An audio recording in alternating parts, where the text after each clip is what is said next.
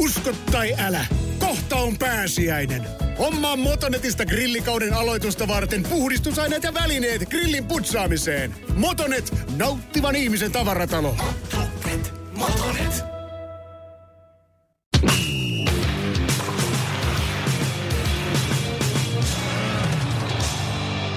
Ja tällä kertaa mennään ensimmäistä kertaa sporttimeistereiden historiassa oikein kunnolla tenniksen syövereihin.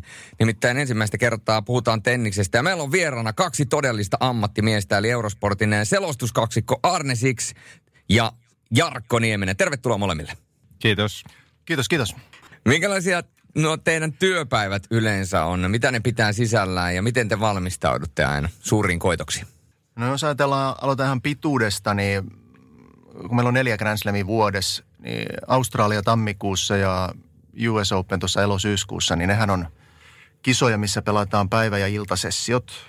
Eli ne menee herkästi, jos mä lasken, kun se menee herkä, voi mennä herkästi yli 12 tunnin niin kuin se selostusurakka sille päivälle. Meillähän on niin kuin kahdessa vuorossa, että meidän kollega hoitaa sitten niin kuin toisen puolikkaan ja me toinen, toinen puolikas – ja eihän me välttämättä aina olla niin kuin Jarkon kanssa kahdesta. Että Jarkko on myös välillä, välillä kollegan kanssa, joka on yleensä Arno Seiro, joka mm.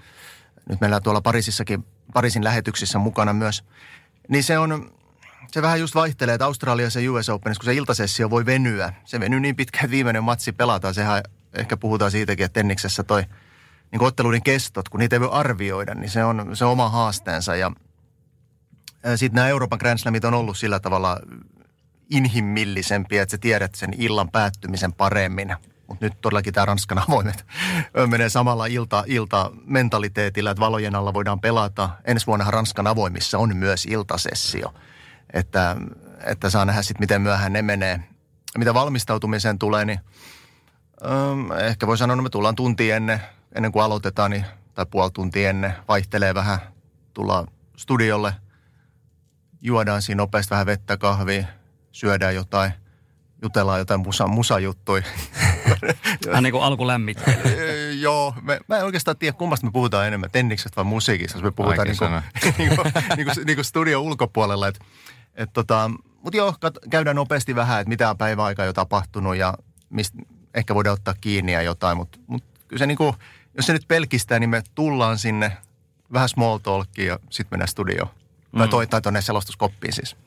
Joo, nyt ollaan jo sen verran selostettu yhdessä, että aika rutiinilla se menee ja oikeastaan yllättävän nopeasti löytyy semmoinen yhteinen sävel. Arni tietysti oli jo alun alkaenkin niin e, kokenut tässä, mutta itse kun hyppäsin remmiin, niin, niin ei tietenkään, tietysti se tilanne oli Arnelle uutta, kun tuli uusi ihminen koppiin viereen, niin löytyy kyllä tosi helposti sellainen, että ei tarvinnut väkisin tota, jotenkin pidätellä tai, tai muuten, muuten niin sellainen E-, enemmän suunnitella sitä, että miten meidän jotenkin ry- rytmi ja rytmitys menee, että se oli, se oli yllättävän helppoa. Nyt tietysti kun on kokemusta, niin, niin kaikki tuntuu helpommat. Käydään jotain juttua, jos jotain erikoista mielessä etukäteen ja tietysti vähän voidaan spekuloida matseja, mutta tota, nykyään menee aika, aika hyvä rutiinilla. Että mulla toi päivän kesto yle, se on noin, se on kuin pari matsia per päivä ja hyvin usein riippuu aikataulusta, mutta aika usein se on se on, osuu niin, että se on miesten ja naisten matsi.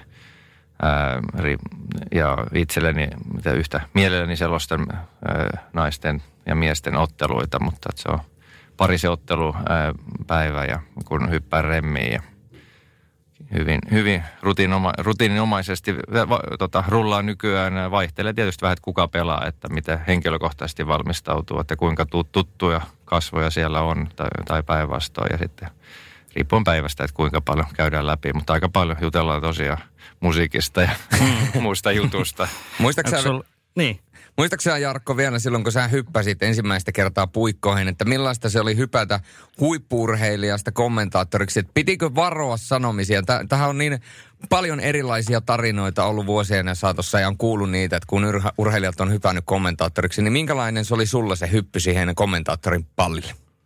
No sillä tavalla Tietysti mä en ikinä tarkoitus osaa ikinä missään tilanteessa mitään muuta olla kuin oma itseni, että sillä tavalla tähänkin vaan yritin, toivoin, että se, se kelpaa tässäkin tehtävässä. Ää, ja, ja tota, kollegat ja, ja kuulijat on tyytyväisiä, mutta Sillä tavalla tuntui helpolta, että mä oon koko tota, ammattilaisurani tehnyt sillä tavalla sama juttu, että mä oon analysoinut tennistä ja, ja miettinyt lajia ja pelaajia, niin tämähän on hyvin pitkälti sitä samaa, mutta nyt ero on se, että se mitä mä, mä näen, niin mä tota, haluan parhaan mahdollisella tavalla niin, niin tota, tuoda sitä myös ulos kuulijoille, että, että se oli itsellekin kysymysmerkki ja siinä koko ajan e, tota, on kehittynyt ja, ja varmasti kehitettävää, että millä, mitä sanoja käyttää ja haluaa, joku asia on itselle selvä, mutta mil, miten mä haluan sen sitten, että kaikki muutkin ymmärtäisi sen, niin tota, niin ehkä vähemmän nykyään tulee jotain lapsuksia tai jotain sellaisia sanakäyttöjä, mitä itse jälkeenpäin ihmettelee. Voi olla, että kuulijat ei sitä todennäköisesti niin siihen mitenkään reagoi, mutta tota, kyllä kokemus tässäkin auttaa totta kai. Mm. Niin, tuo Jarkon tausta tietysti kaikki tietää. Kaikkien aikojen suomalainen tennispelaaja maailmalla parhaimmillaan 13 kaksin pelissä. Mutta Aarna, miten sun tausta sitten, onko sulla millaista tenniksen parissa ja miten päädyit tähän tennisselostushommaan? Mm, tota, no tennistä mä aloin seuraa, oliko se nyt kahdeksanvuotiaana suurin piirtein aloisit seuraa ja sitten se lähti sitten nopeasti vyörymään, vyörymään niin kuin lumipallomaisesti, että sitä oikein niin kuin alkoi ahmimaan. Ja sitten alkoi pelaa siinä sivussa se, mitä vähemmän, vähemmän niistä omista pelijutuista puhuu, niin sen parempi. Siinä on paljon muisteltavaa.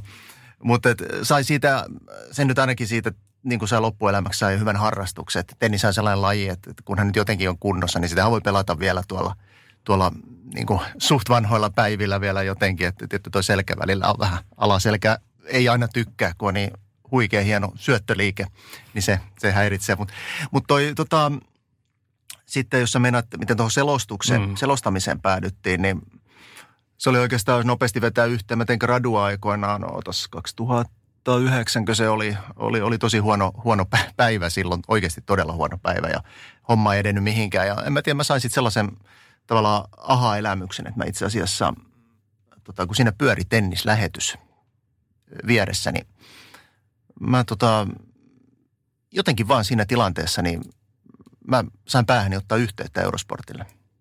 Ja, ja siitä se niin oikeastaan lähti, että siitä sitten meni pari vuotta, niin sitten mä pääsin kokeilemaan. Ja, ja täällä nyt vielä ollaan, että et, et kai siinä sitten jokin oikein meni, että – helmikuussa 2011 oli ensimmäinen selostus Eurosportilla ja ensimmäinen Grand Slam oli samana syksynä 2011 US Open ja, ja siitä eteenpäin. Joo, tuo on aika mielenkiintoinen, mielenkiintoinen tarina sinällään, että itse olet tarjonnut siis, ei, ei mitenkään täysin poikkeuksellinen, mutta kuitenkaan ei varmaan se ihan yleisin. Ää, sen verran sinusta tiedetään kanssa, että oliko näin, että sulla oli historiaopettaja vähän Joo, mulla on, joo, mulla, on, mulla on historiaopettajan koulutus. Joo. Niin, oletko Oletko huomannut, että onko siitä mitään tällaista hyötyä, siis numeromuistia tällaista? Monet on tietysti ajatellut, että tästä voisi olla jotain hyötyä. Öö, joo, tämä on tota, siis joo, on siinä, se on ehkä hyvä ja huono. Tota, mä ehkä, kun välillä ajaudun niin kuin, tai se on sellainen homma, mä välillä ajaudun niin kuin se historian parin niissä lähetyksissä. Mä yritän pitää sen aika kurissa ja siitä itse asiassa tulee aika paljon niin kuin kiitosta kyllä, porukka oikeastaan haluaisi kuulla lisääkin niitä juttuja. Se on sellainen, ehkä siihenkin tässä vielä tullaan niin kuin lisää se, että miten me tasapainoillaan sen lähetyksen kanssa, että mitä, mitä puhutaan mistäkin. Ja jos nyt ajatellaan tuota, kyllähän tuosta niin kuin on siitä totta kai hyötyä. Että et, et ihan jos, jos niin kuin, sanotaan nyt, otetaan vaikka joku esimerkki, että kaikki tekniikka pragaa ja kaikki menee pieleen ja ei pystytä pelaamaan tai jotain, 20 minuuttia valot pois tai jotain, näytetään vain jotain kuvia Pariisista, niin sitten kerrotaan 20 minuuttia juttu vaikka Pariisin historiasta. Että ei se, kyllä sitä pystyy, kyllä sitä nyt löytyy, että on niistä opinnoista nyt sen verran, sen verran hyötyä, että Pariisin kaupunkihistorian kurssit vuodelta 2005 tulee tässä vaiheessa todella hyödylliseksi. Mutta tota, sitten mitä on numeromuistiin ja tollaisiin, niin mulla itse asiassa on aika hyvä muisti jo. Se pitää paikkansa ja kaikkea turhaa tietoa sinne on niin kuin kertynyt, varsinkin kaikesta toisesta vanhasta. Ja sitten niitä vaan tulee vaan sellaisia hetkiä, että okei, nyt on hyvä, hyvä väli ehkä heittää jotain tai, tai jotain. Mutta tuohon sun varsinaisen kysymykseen, niin joo, kyllä sit niin voisi katsoa, että on ollut apua, joo. Joo, tuohon vielä valmistautumiseen, niin se on tietysti helpottaa omakin tehtävä, kun tietää, että Arnen tietotaito on niin vankalla pohjalla, että se koko lä- lähetys tulee olemaan jo, jo sinänsä niin kuin turvallisella ja, ja tota vahvalla pohjalla ja valmistautuu tota ammattimaisesti ja hyvin jokaiseen lähetykseen. Ja mun oli sanoa tuosta omasta valmistautumisesta vielä, että me joskus käytän tasaisin väliä, niin on yhteydessä tuonne vanhoihin tuttuihin valmentajiin ja joihinkin pelaajiin, enemmän ex-pelaajia, ehkä enemmän valmentajia, ehkä johonkin aktiiviinkin silloin tällöin, mutta – kyselen, vai joskus kyselen jostain pelaajasta, jos mä en, en niin tunne, mutta enemmänkin välillä semmoisia, että mikä, mikä heidän mielestä, ne on tietysti sellaisia henkilöitä, joiden analyysi ja mielipiteisiin mä aika paljon luotan, että mitä, mitä siellä niin kuin tapahtuu tämän hetken, niin kuin mikä on kehitys heidän mielestä, mihin suuntaan tennis menee ja, ja, ja näin, että semmoista, semmoista niin konsultointia silloin tällöin käytän myös apuna, koska itse, itse en livenä näin tota kansainvälistä tennistä luonnollisesti niin kuin ennen, mutta mm. to, toki seuraan ää, tota, silloinkin, kun en itse ole selostamassa, niin totta kai seuraan, seuraan pelejä. Sä sanoit Jarkko tuossa aikaisemmin, että teillä oli yllättävän helppoa tuo Arnen kanssa työskentely alusta asti, mutta kuinka paljon sitä alussa täytyy kokeilla ja sopia erilaisia juttuja etukäteen tai jopa harjoitella, että se loppujen lopuksi löytyy tuohon uomiin kuin missä se tällä hetkellä on ja mihin se on tietysti koko ajan myöskin kehittymässä? No ei sitten se on varmaan, kun tapaa jonkun uuden ihmisen, niin aika nopeasti sen huomaa, miten niin kuin henkilökemiat synkkaa. Että ei sitä, totta kai mitä mulle oli opeteta paljon, ja mä vähän niin kuin mietin, että miten just, että toivottavasti en puhu paljon päälle ja tällaista, mutta jotenkin se puherytmikin löytyy yllättävän hyvin. Me ollaan tässä näiden vuosien aikana niin yllättävän tosi vähän alussakin niin puhuttu jotenkin niin kuin huonolla rytmi, omasta mielestäni huonolla rytmillä ei ainakaan päällekkäin paljon, mutta henkilökemiat, niin kyllä sen aistii, että synkkää hyvä, hyvin, tota, molemmilla tuntuu olevan suht kohta yhtä huono huumoria. voi, se se voi, on tota, suhteellista.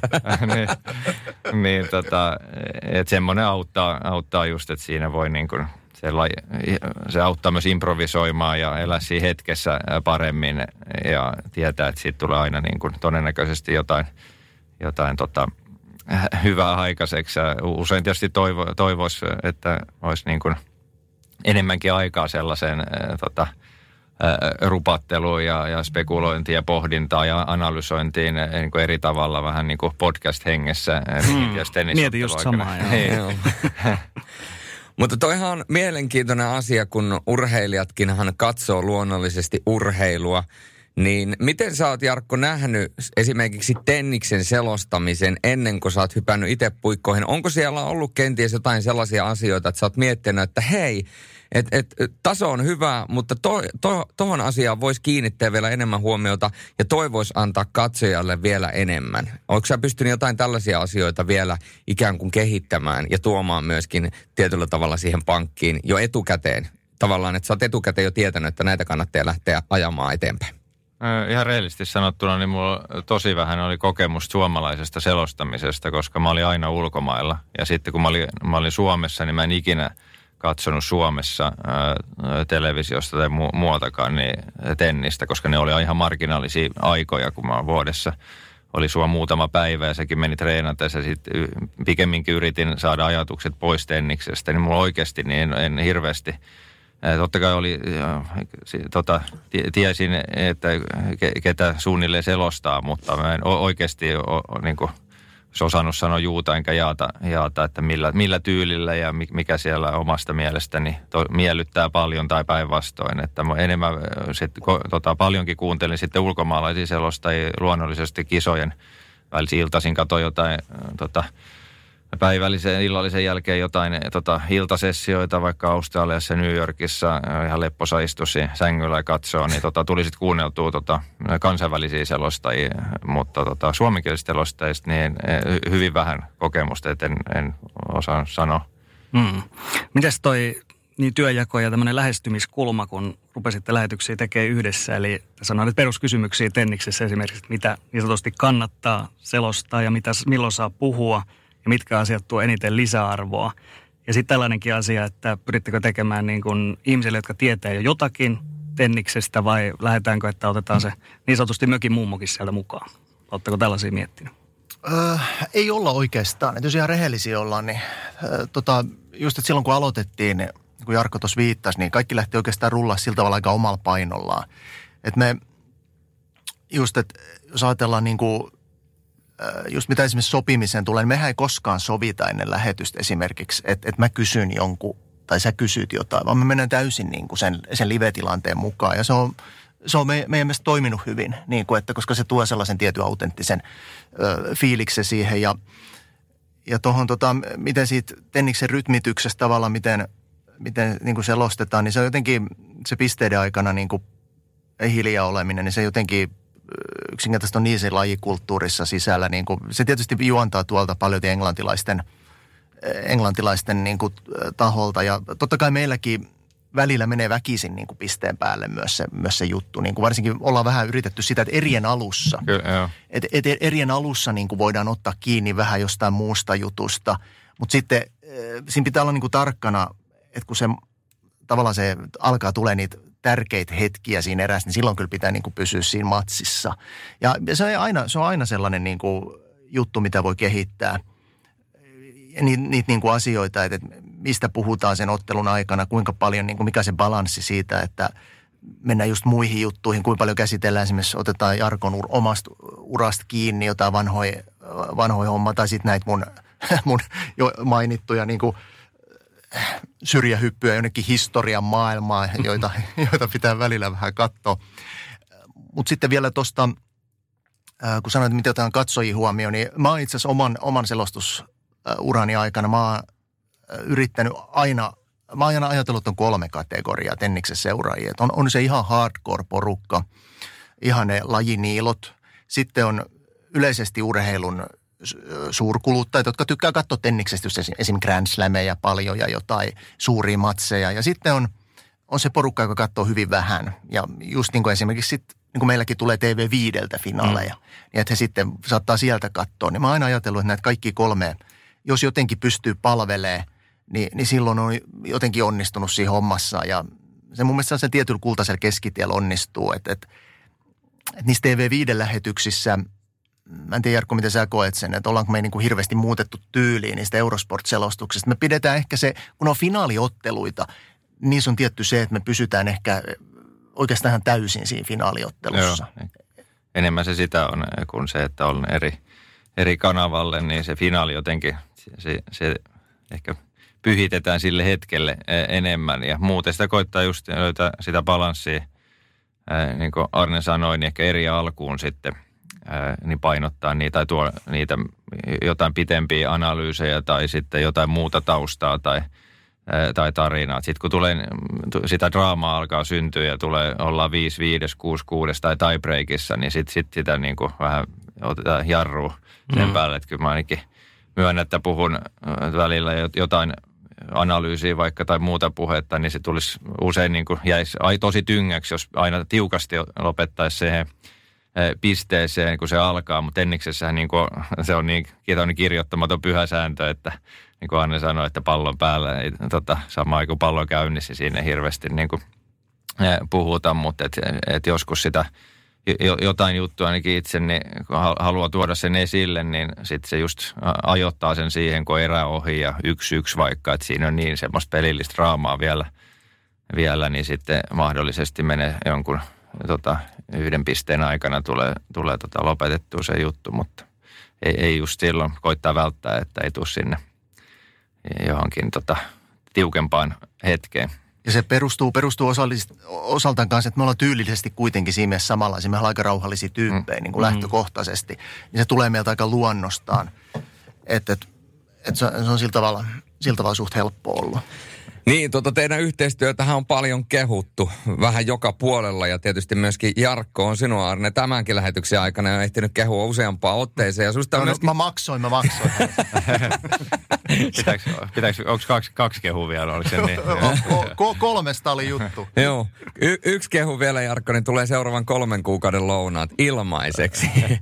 Ei, tota, ehkä tuosta tuohon, mitä jos Anne sanoi tuosta, että historia, että pitää niin hakea sitä balanssia, että kuinka paljon, tota, ja, ja palaute on ollut se, hakea balanssia, että kuinka paljon sitä tota, ää, käy läpi. Ja palautehan on, on sen suuntaista, että sitä vaan halutaan enemmän. Niin mulla on sitten taas näiden oma, omien tarinoiden tai mun tota, kokemusten, niin mä sitten käyn aina sellaista balanssia sen, sen kanssa, että mulla on sellainen olo, että taas niin kuin, että en, en halua itsestäni jutella mm. niin paljon, mutta sitten kaikki, jotka tulee antaa palautetta tai jollain tavalla, niin kaikki sanoo, että se on tosi kiinnostava ja haluaa kuulla lisää, mutta sitten mulla on ikinä ollut tarve kentällä ollut, on hienoa, että oli, oli keskipisteenä, mutta muuten ei varsinkaan tällaisessa, eikä muutenkaan ikinä ollut tarve tuoda itseni esille. Mutta sitten taas totta kai monet, monet niin tota, perustuu omaan kokemukseen ja tulee se oma ura väkisinkin esille, niin tota, sitten sit vaan aina, aina sitä kamppailla omassa päässä, että tuoko, käydäänkö tämä.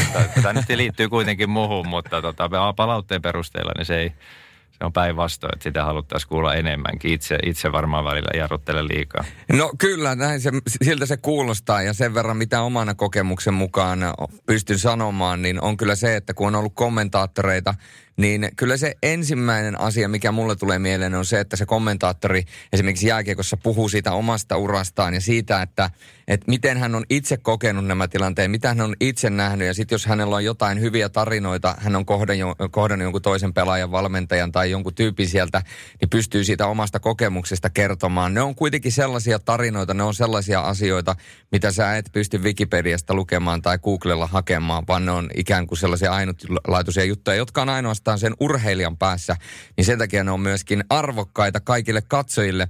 Ja Arne, sinustahan on sanottu, että sä oot tämmöinen, voidaan sanoa, että todellinen kävelevä tenniksen tietosanakirja. Esimerkiksi Ilkka Palomäki viittasi tuossa taannoin, että olen ennenkin hehkuttanut tuota Arne Siksin tietomäärää, mutta jumalisti, jos pistelee ulkomuistista Jöran Ivanisevicin mailamäärän takavuosien Brighton-turnauksesta, niin onhan työ nyt jotain käsittämätöntä ja Nieminen vierellä tuo mahtavaa lisäarvoa. Niin minkälaisia fiiliksiä näistä kommenteista ja mistä tuo miele mieletön tietopankki kumpua? No ensinnäkin Ilkka Palomäki on selvästi hyvin fiksu kaveri. Oliko tämäkin maksettu? Mukava jättä. Tuli kallis podcasti.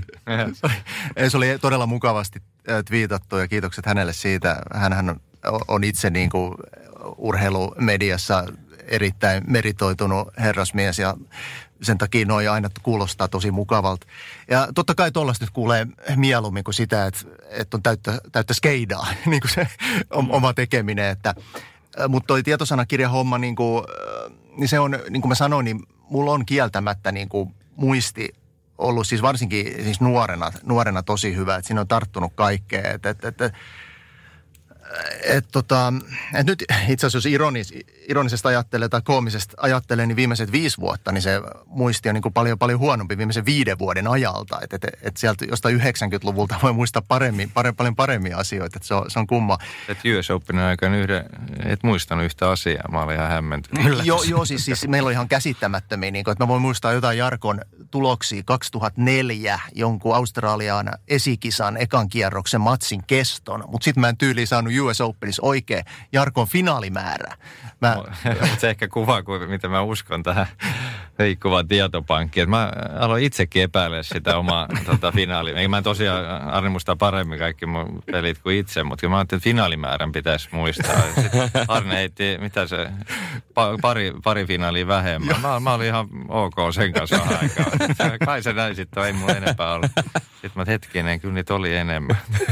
Joo, että todella näitä virheitä, että Jarko on 13 finaalia. Mä väitin, että niitä oli 11. ja...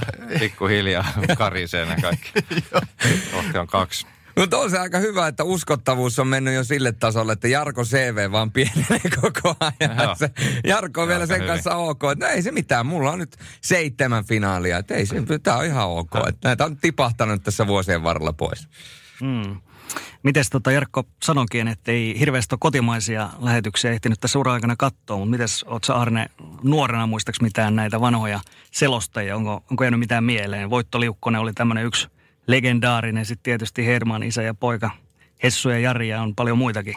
Niin muistatko ketään suomalaisia tai onko jäänyt mieleen? Joo, kyllä, kyllä kaikki muistaa sieltä lapsuudesta ja nuoruudesta. Että tietysti mulla, mulla on se, että mä oon viettänyt oikeastaan kaikki lapsuuden kesät Saksassa – ja mä siellä on katsonut niin esim. Wimbledonit ja kaikki tollaset. Ja sitten sieltä tuli paljon muita turnauksia. Et kun Suomessa tuli periaatteessa, jos nyt puhutaan 80-luvusta esimerkiksi ja vielä 90-luvun alusta, niin eihän Suomessa tullut kuin oikeasti kuin just joku Ranska avoimet ja Wimbledon. Ja, ja Saksassa mä pystyn katsoa niin läpi kesän, koska Saksa oli kuitenkin, siellä se tennisbuumi oli niin käsittämättömän kova Ja, ja esimerkiksi saksalainen selostaja Gerd Stepanski on niin kuin, hän on niin kuin edustanut mulle sitä, niin kuin miten tätä hommaa tehdään. Ja sitten mä kuulin myös aika aikaisessa vaiheessa englantilaisia selostajia, John Barretti, David Mercer, Simon Reed. Niin ne, he kaikki on niin kuin vaikuttanut aika vahvasti, vahvasti niin kuin siihen, miten, miten mä tätä hommaa teen. Ja he on niin kuin ollut niitä vaikutteita. Mm, eli tavallaan molemmilla on sellainen kansainvälinen, ehkä jopa enemmän kuuluu siinä kuin tämmöinen vanha suomalainen tennisselostusperinne. Joo, e, joo, ehkä toi on ihan, ihan hyvä, hyvä tulkinta, joo. Joo, jos mietitään vielä Tenniksen asema suomalaisessa urheilukentässä, niin jos puhutaan mediahuomiosta, niin selkeä piikkihän siellä koettiin tietysti silloin, kun Jarkko oli uransa huipulla. Ja, ja sehän auttoi varmasti silloin myöskin vähän eteenpäin, esimerkiksi yhteistyökumppania hankinnassa ja näin poispäin. Niin, niin Tenniksen näkyvyys on Suomessa tosi hyvä tällä hetkellä Eurosport ja TV5 ilmaispelienkin ansiosta. Mutta miten, miten siitä tehtäisiin vielä isompi juttu Suomessa? Että onko se nimenomaan, että tarvitaan menestyvä suomalaispelaaja, esimerkiksi vaikka sitten Emille? Joo, se tietysti, tietysti auttaa. että et, kun ajatellaan, että mennään just sinne 30 vuoden taakse, niin sehän on hurja just ajatella, että meillä oli silloin kuitenkin samaan aikaan oli, oli käytännössä kolme, kolme miestä niin kuin pelasi melkein ATP-tasolla, eli Aki Rahunen, Veli Paloheimo ja Olli Rahnasto. Siinä oli vähän, vähän meni ristiin sillä tavalla, että he kolme ei esimerkiksi koskaan samaan aikaan pelannut Grand Slam kaksin peliä. Mutta et, et, siinä oli kuitenkin Rahunen oli hyvin nuori silloin ja Paloheimollakaan ei ollut niin kuin missä nimessä liika, liikaa ikää, niin silloinhan esimerkiksi tennis kiinnosti kanssa. Mutta muista silloin jo nuorena niin kuin ajattelee, niin että sitten kun naisissa Anne Dalman ja Petra Toreen oli, oli niin kuin Grand Slam-tasolla, niin mä muista silloin jo nuorena niin kuin ajattelee, niin että nyt on, nythän on niin kuin suomalaisia pelaajia. Silti, silti jotenkin ei tätä tennistä niin, kuin niin ihmeesti tunnuta seuraavaa. Mä nyt puhun, mä olin hei silloin 14 15-vuotias, niin kuin, että ja mä vertasin sitä, kun mä olin niin paljon Saksassa, missä mm, sitten se tennispuumi oli niin valtava, niin näki tavallaan sen eron. Ja silloin vähän niin kuin sattiin huolestun, että, että nyt vaikka on pelaajia, niin silti, silti jotenkin niin kuin se yleinen huomio lajille on vähän niin ja näin. Ja sitten todellakin kun Jarkko tuli, niin sehän, sehän niin kuin, todella muutti niin kuin hyvin vahvasti. Että niin kuin sanoit, niin Jarkkohan seurattiin niin kuin turnaus turnaukselta. Ja, ja sitten se, mä en tiedä miten Jarkko itse sen kokee niin kuin pelaajana, että, että oliko se erilaista hänen näkökulmasta silloin, kun hän aloitti uran puolessa välissä, silloin kun hän lopetti, niin kuin millaista oli kirjoittelu, millaista media huomio hänen silmissään oli. Ja nyt, että jos ajatellaan nyt Emil tuo tietysti näkyvyyttä, se on ihan selvä homma. Mutta mä silti äh, koen, että Grand Slamit on esimerkiksi sellainen, että siellä on tietty se X-määrä porukkaa, jota niin kuin ne Grand Slamit kiinnostaa aina. Se niin kuin tennis yleisön niin kuin ulkopuolelta myös, koska tennis kuitenkin on lajina hyvin vanha, silloin se oma tietty vahva kulttuurinen historiansa ylipäätänsä urheilukentässä. Vaikka se totta kai aina voisi Suomessa olla vähän parempikin, se on ihan totta. Kyllä se aina, aina sitä vaatii, että vaikka kuinka hienoa katsoa tota hyvää tennistä, mutta kotimaassa kyllä se on huomattu, että kyllä se vaatii ne, ne tapahtumat sen, että siellä on se suomalainen, jolla on mahdollisuus menestyä ja joka, joka menestyy. Sitten siellä on kuitenkin ne HC-fanit, jotka sitten tulee niin katsoa tota muitakin. Mm. No tennis ja se matkustus, niin Jarkko tietysti siitä tietää kaiken, että aika raskasta hommaa, mutta ei se tenniksen selostaminen ei sekään ihan kevyttää. Me oltiin Arne pari viikkoa sitten yhteydessä, sanot, totesit silloin, että taitaa olla 27 selostuspäivää siihen mennessä oli putkeen, niin, niin kuinka, kuinka kova urakka se on niin kuin ihan fyysinen ja henkinen jaksaminen, että vedät vaikka se 27 päivää putkeen tennistä, niin millainen fiilis siinä on? Joo, kyllä se on, se on, se on jo jännä homma, niin kuin, että ihan, ihan ensimmäinen ajatus, mikä aina tulee mieleen, se, että kunhan ääni kestää. Se on niin kuin, se on kaiken A ja O. Että, että yhdeksän vuoden aikaa, mitä mä selostan, mulla on kolme kertaa ääni mennyt. Että kerran se tapahtui turnauksen viimeisenä päivänä. Sitten viime vuonna Ranska avoimissa se tapahtuu semifinaalipäivänä. Kävi tällainen oikein klassinen, että ulkona oli 25 astetta ja hellettä ja tuli ulkoiltua ja sitten sä tuut ilmastoituun tilaa. Ja mm, vaikka sä tiedostat, jos sä tiedostat sen, että teet kaiken, minkä sä pystyt. Ja seuraava aamu, kun sä herät, niin sä tajut, että just. ääni, ääni on täysin niin kuin ammuttu alas. Että sitä, sitä äänen puolesta sitä niin kuin eniten pelkää. Sitä yrittää niin kuin huoltaa. Niinkin yksinkertainen asia kuin veden juonti on niin kuin uskomattoman arvokas siinä. Mutta sitten just toi, se, sillä on merkitystä, että millä aikavyöhykkeellä ollaan kanssa. Että, että mä oon sillä tavalla vähän erikoinen, että se ehkä menee sinne opiskeluaikojen piikkiin. Että mä oon hyvin vahvasti ilta, jopa niin kuin yöihminen.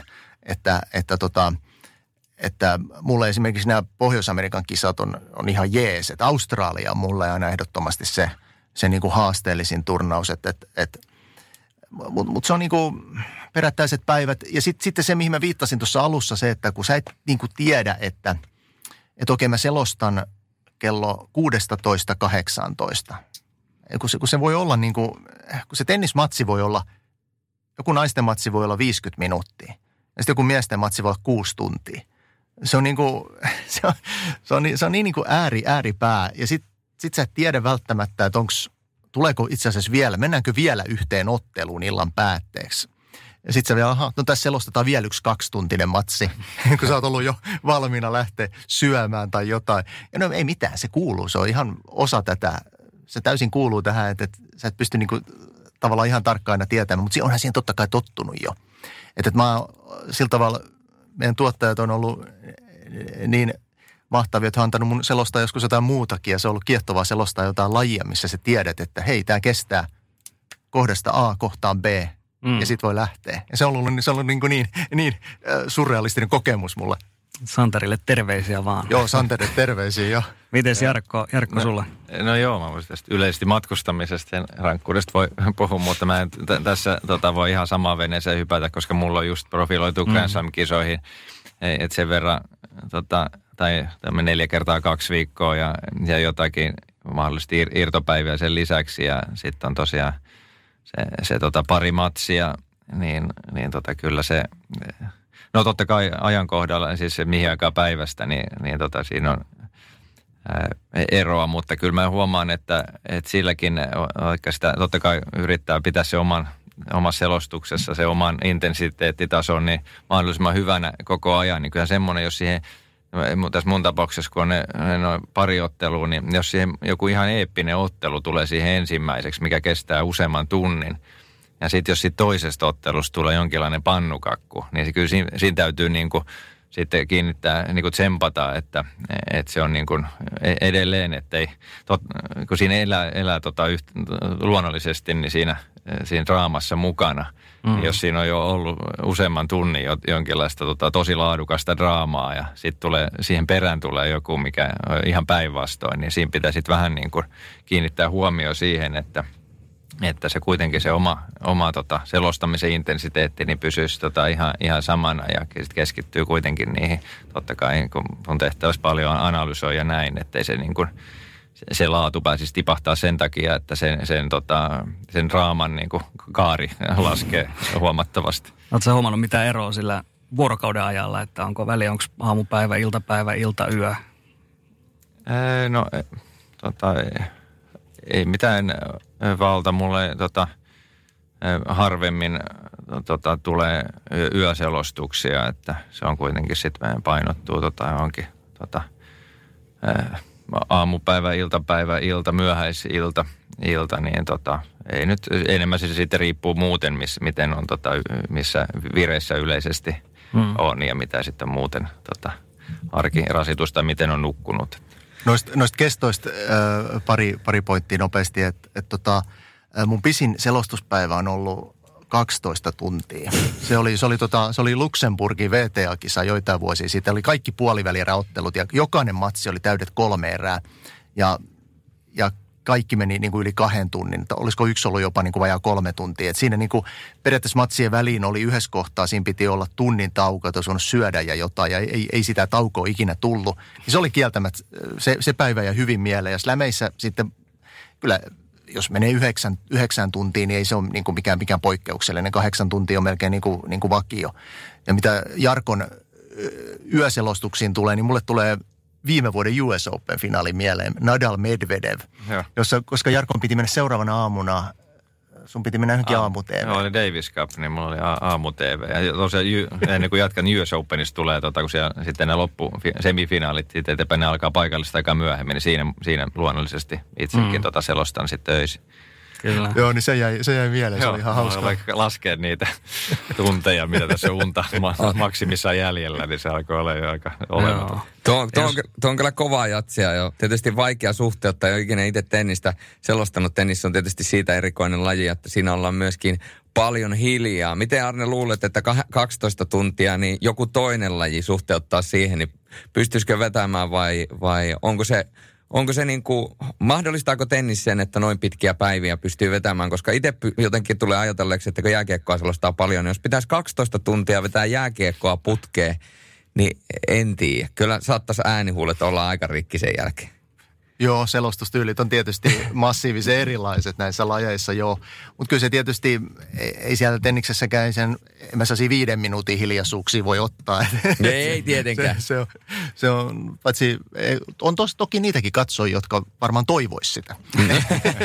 niin, ja Et, jos, jos ei muuten ole hirveästi taukoa, niin Sulla täytyy mainoskatkolla käydä vessasta jotenkin niin. muuten, jos ei muuten vaan kerkii. Niin. Joo, no se syöminen on niin kuin, syöminen, se, se, on sellainen kulttuuri niin kuin muoto, että kun sä et, kyllä se niin kuin, että se siihen mikrofoni voi lässyttää. Se on ei, kauhean, tietenkin. kauhean kuulosta. Munkkisuus, mistä, mistä tiesit mun ruokavalion? Munkki nimittäin ollut, ollut Grand Slameissa. Jarkko itse asiassa, mulla oli kerran yhden Grand Slamin aika synttärit, niin Jarkko ystävällisesti jopa osti mulla, oliko se Dallas Dallas Munk, äh, pulla. Dallas ai, pulla, ai, ai. joka, oli, joka oli kollegalta hienosti tehty. Mutta hei, tuosta selostamisesta vielä mä ihan nopeasti, että meillähän Eurosportilla tulee toi Le Mansin 24. Tota, niin, niin siellähän on ainakin kahdesti nämä Eero Simojoki ja Risto Virtanen ovat vetäneet sen koko 24 tuntia. Ihan se, sairasta. Si, siinä, siinä niin kuin täytyy, mulle, mä en pidä hattuja lippistä joskus, kyllä pakko niin kuin nostaa. Se on jotain on, ihan älytöntä. Aivan käsittämätöntä. Siis kun, pakko vielä kysyä, Mulla ei ole kokemusta, no mä oon vetänyt kaksi peliä putkea, kaksi peliä putkea ja eilen selosti jonkun kuusi tuntia yhteensä, mutta siis se, että ää, miten, kuinka hajalla sulla on kurkku? Jos sä painat 9 tai 12 tuntia, teillä on molemmilla, niin kuinka hajalla teillä on kurkku sen jälkeen? Se on aika pitkä aika puhua kuitenkin. Joo, no se on tietysti tyyli on suht rauhallinen ja sitten toi vedenjuonti on ja, mutta kyllä se on niin kuin mä aiemmin viittasin, että kun se ääni on kuitenkin kolme kertaa mennyt. Ja silloin kun se viime vuonna siellä Ranskassa meni, niin sehän sitten johti kuitenkin siihen, että sitten kun mä olin himassa, niin ähm, se oli kaksi viikkoa niin kuin tosi painuksissa. Ja äänihän sellainen, että sehän toipuu aika nopeasti kuitenkin. Niin kyllä mä sen kahden viikon jälkeen niin kuin aloin jo vähän, Wimbledon oli kolkutti oven takaa. Mä että mitäs tää nyt niin kuin, että saako me sitä ääneä edes kuntoon. Sitten se maagisesti viisi päivää ennen, ennen, ennen tuli kuntoon, että, että, että tota, et se on ihan, ihan totta, että et, et kyllä sen äänen, ei ne onneksi, onneksi ei ole sen pahempaa että et ollut, että, että pitää koputtaa taas kerran puuta. Mutta oot ihan oikeassa, niin kyllä sitä ääni on se asia, mitä ei varmaan eniten niin kuin, alitajuisesti ja ihan niin kuin muutenkin miettii, että kumpa se vaan niin kuin pysyisi kasassa. Joo, mulle tota, tietysti hyvin rauhallinen selostustyyli varmasti edessä, edesauttaa säästää ääntä. Sitä nyt en, te, tota, siinä mielessä, vaan se on, se on mitä on. Mutta sitten kun on pari ottelu, niin se ei, ei pääse tulemaan tuommoisia 12 tunnin päiviä, mutta uskon, että muuten olisi, olisi vaikeuksissa, jos tota, yhtä, tarvitsisi treeniä. Että joskus valmennushommissa huomaa, jos tulee peräkkäisiä päiviä, että tulee vähän tota, sen verkon toisella puolella tota, puhuttu enemmän kovemmalla äänellä, niin tuntuu, että oman äänen kestävyys on ihan, ihan onneton, että tarvitsisi todellakin tota, karaistua sen suhteen, jos tulisi pitempiä pätkiä. Sehän on paha siis, että jos tulee jotain pientä orastavaa nuhaa, mm. että se ääni on tavallaan painuksissa. Mm. Nyt tietysti näinä päivinä niin nuhaa pelottaa muutenkin. Niin kuin, et, et, et, mutta et, mutta et, niin kuin, silloin niin kuin siis selostushommassa just, että, että jos sä oot ollut jossain ilmastoidussa tilassa ja seuraava aamuna sä huomaat, niin kuin, että se ääni on painuksissa ja sä huomaat, että siinä tulee sellaisia pieniä katkoksi ja sä tiedät, että sulla on tulossa seitsemän, kahdeksan tunnin selostuspäivä, niin kyllä kieltämättä silloin on pieni hikikarpaloita otsassa. Ja, mutta sitten voi ihan hyvin voi olla, että seuraavan päivän se ääni on yhtäkkiä parempi. Että ääni, ääni on niin kuin jännä, jännä juttu meissä ihmisissä. Mystinen. Joo, Kyllä. mystinen, on. Joo. Ja se täytyy sanoa vielä, että selostusääni on sellainen asia, mikä ainakin itsellä on huomannut, että se on mystisesti löytyy tuolta, muistan kerran yhden CHL-pelin, mitä oli menossa vetämään. Mulla oli semmoinen tämmöinen ääni, että mulla ei lähtenyt ääntä ollenkaan, kun mä puhuin. Ja vaikka mä yritin puhua, niin mulla ei lähtenyt ääntä. Ja tuottaja katsoi mua ja sanoi, että Sorna, meinaatko sä oikeasti tolla äänellä vetämään? Että joo, joo, että kato, kun mä alan tästä selostaa, niin ei kukaan huomaa. Ja sit kun vaan vähän veti vettä, vähän kaiken näköisiä pastilleja ja suihkeita ja kaikkea muuta naamaria, ja väkisin rääkäs sen äänen sieltä auki, niin kyllä se sitten adrealinin voimalla jälleen kaksi ja puoli tuntia tuli, mutta se on ihmeellinen asia tuo instrumentti nimeltä ääni, mutta tähän... Miten se, miten se ääni, niin kuin, miten se sitten myöhemmin samana iltana, miten se seuraavana päivänä? No siis se sehän oli ihan hirveä seuraavana päivänä. No, se joo. oli se, se piti sille tälleen kuiskata, kun ei lähtenyt ääntä ollenkaan. Jos mulla seuraavana päivänä pitänyt selostaa kahdeksan tuntia tennistä, niin mä olisin todennäköisesti joutunut soittaa Santerille tai Arnelle ja sanonut, että hei, se on muuten semmoinen homma, että ei lähde ääntä. Toisaalta mä olisin lähettänyt ehkä tekstiviestin, koska et olisi kuulu mun puhelusta yhtään mitään, koska aivan, sitä aivan. ääntä lähettänyt. Mutta, mutta se, on, se, on se on raskasta rallia aina välillä. Mutta tähän loppuun vielä, tämä on oikeastaan aina semmoinen äh, kysy, kysymys, mitä jotkut vihaa, jotkut rakastaa ja jotkut ei halua edes vastata. Mutta kun puhutaan suosikkipelaajista, niin jos puhutaan kaikkien aikojen tennispelaajista, niin eh, ei tarvitse tietenkään miettiä, kuka on kaikkien aikojen paras tai kuka on paras omasta mielestä, koska se on täysin mahdoton ja subjektiivinen kysymys ja millä sitä sitten mitataan ja millä mittareilla. Mutta jos katsotaan teidän elämän aikana tennispelaajia, joita te olette päässyt katsomaan, joita te olette nähnyt, jotka on jättänyt muistijäljen ja to, joita te olette seuranneet erityisellä mielenkiinnolla. Voi olla tietysti myöskin kyseessä vielä aktiivipelaaja, niin ketkä on teidän suosikit? Onko kenties äh, Marsista, Korjaan Sveitsissä kotoisin oleva Roger Federer vai joku muu? Joo, toi on tota, niitä useampia. Niin kuin, että jos mä omalla kohdalla ajattelen, no esimerkiksi sun mainitsema Federer, hänen arvonsa koko lajille on niin, kuin niin valtava. Ja joskus tulee niin kuin sellainen olo, että, että kumpa voisi kelloja kääntää sillä tavalla, että Federer olisi nyt vaikka 28-vuotias tai jotain, että se tietää sitten, että hän olisi tuolla vielä kymmenen vuotta mukana, mutta hän on väistämättä, eihän niitä vuosia enää ole, en mä tiedä. Hyvä, jos toivottavasti on pari vuotta vielä. Että Federerin tärkeys, se on ehdoton. Sitten mä nostan Jimmy Connorsin, mä nostan siinä, että hän on yksinkertaisesti yksi lajin tärkeimpiä pelaajia, koska hän oli siinä 70-luvun suosiossa koko lajin kannalta niin tärkeä. Hänestä voi olla sitten tyyppinä hyvin montaa mieltä, että hän on aika, aika vaikea hahmo tietyllä tavalla. Sitten henkilökohtaisesti mulle, niin Boris Becker on, on niin kuin tärkein pelaaja, koska hän on, hän on se, minkä takia mä oon tota lajia aikoina alkanut seuraamaan ja minkä takia mä siinä niin syvällä on. Että Boris Becker, hänet mä nostan niin kuin sillä tavalla ylitse muiden. Naisten puolella Navratilova, Graf, he niin kuin loi sellaisen silloin kun nuori oli, niin heidän se taistelu ja erilaiset pelityylit, niin se jäi hyvin vahvasti mieleen. Ja kyllä Serena Williams on niin kuin iso voittaja, vaikka, vaikka hänkin herättää niin kuin tunteita puolesta ja vastaan. Ja, et, mutta, mutta jos yksi pitää vastata, niin Boris Becker on mulle niin kuin ainakin se tärkein pelaaja. Siis äh, paras, jos katsotaan peliä saavutukset, Serena Williams. Ja niin,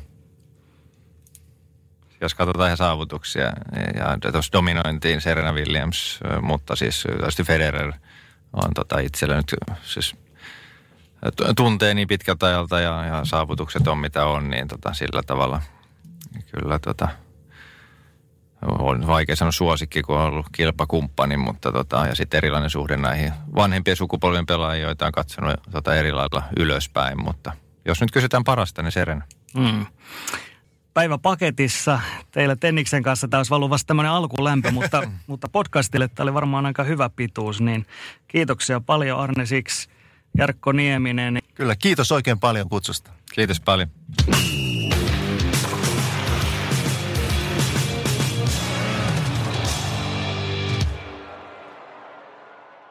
Usko tai älä, on pääsiäinen. Hommaa Motonetista grillikauden aloitusta varten puhdistusaineet ja välineet grillin putsaamiseen. Motonet, nauttivan ihmisen tavaratalo. Motonet, Motonet.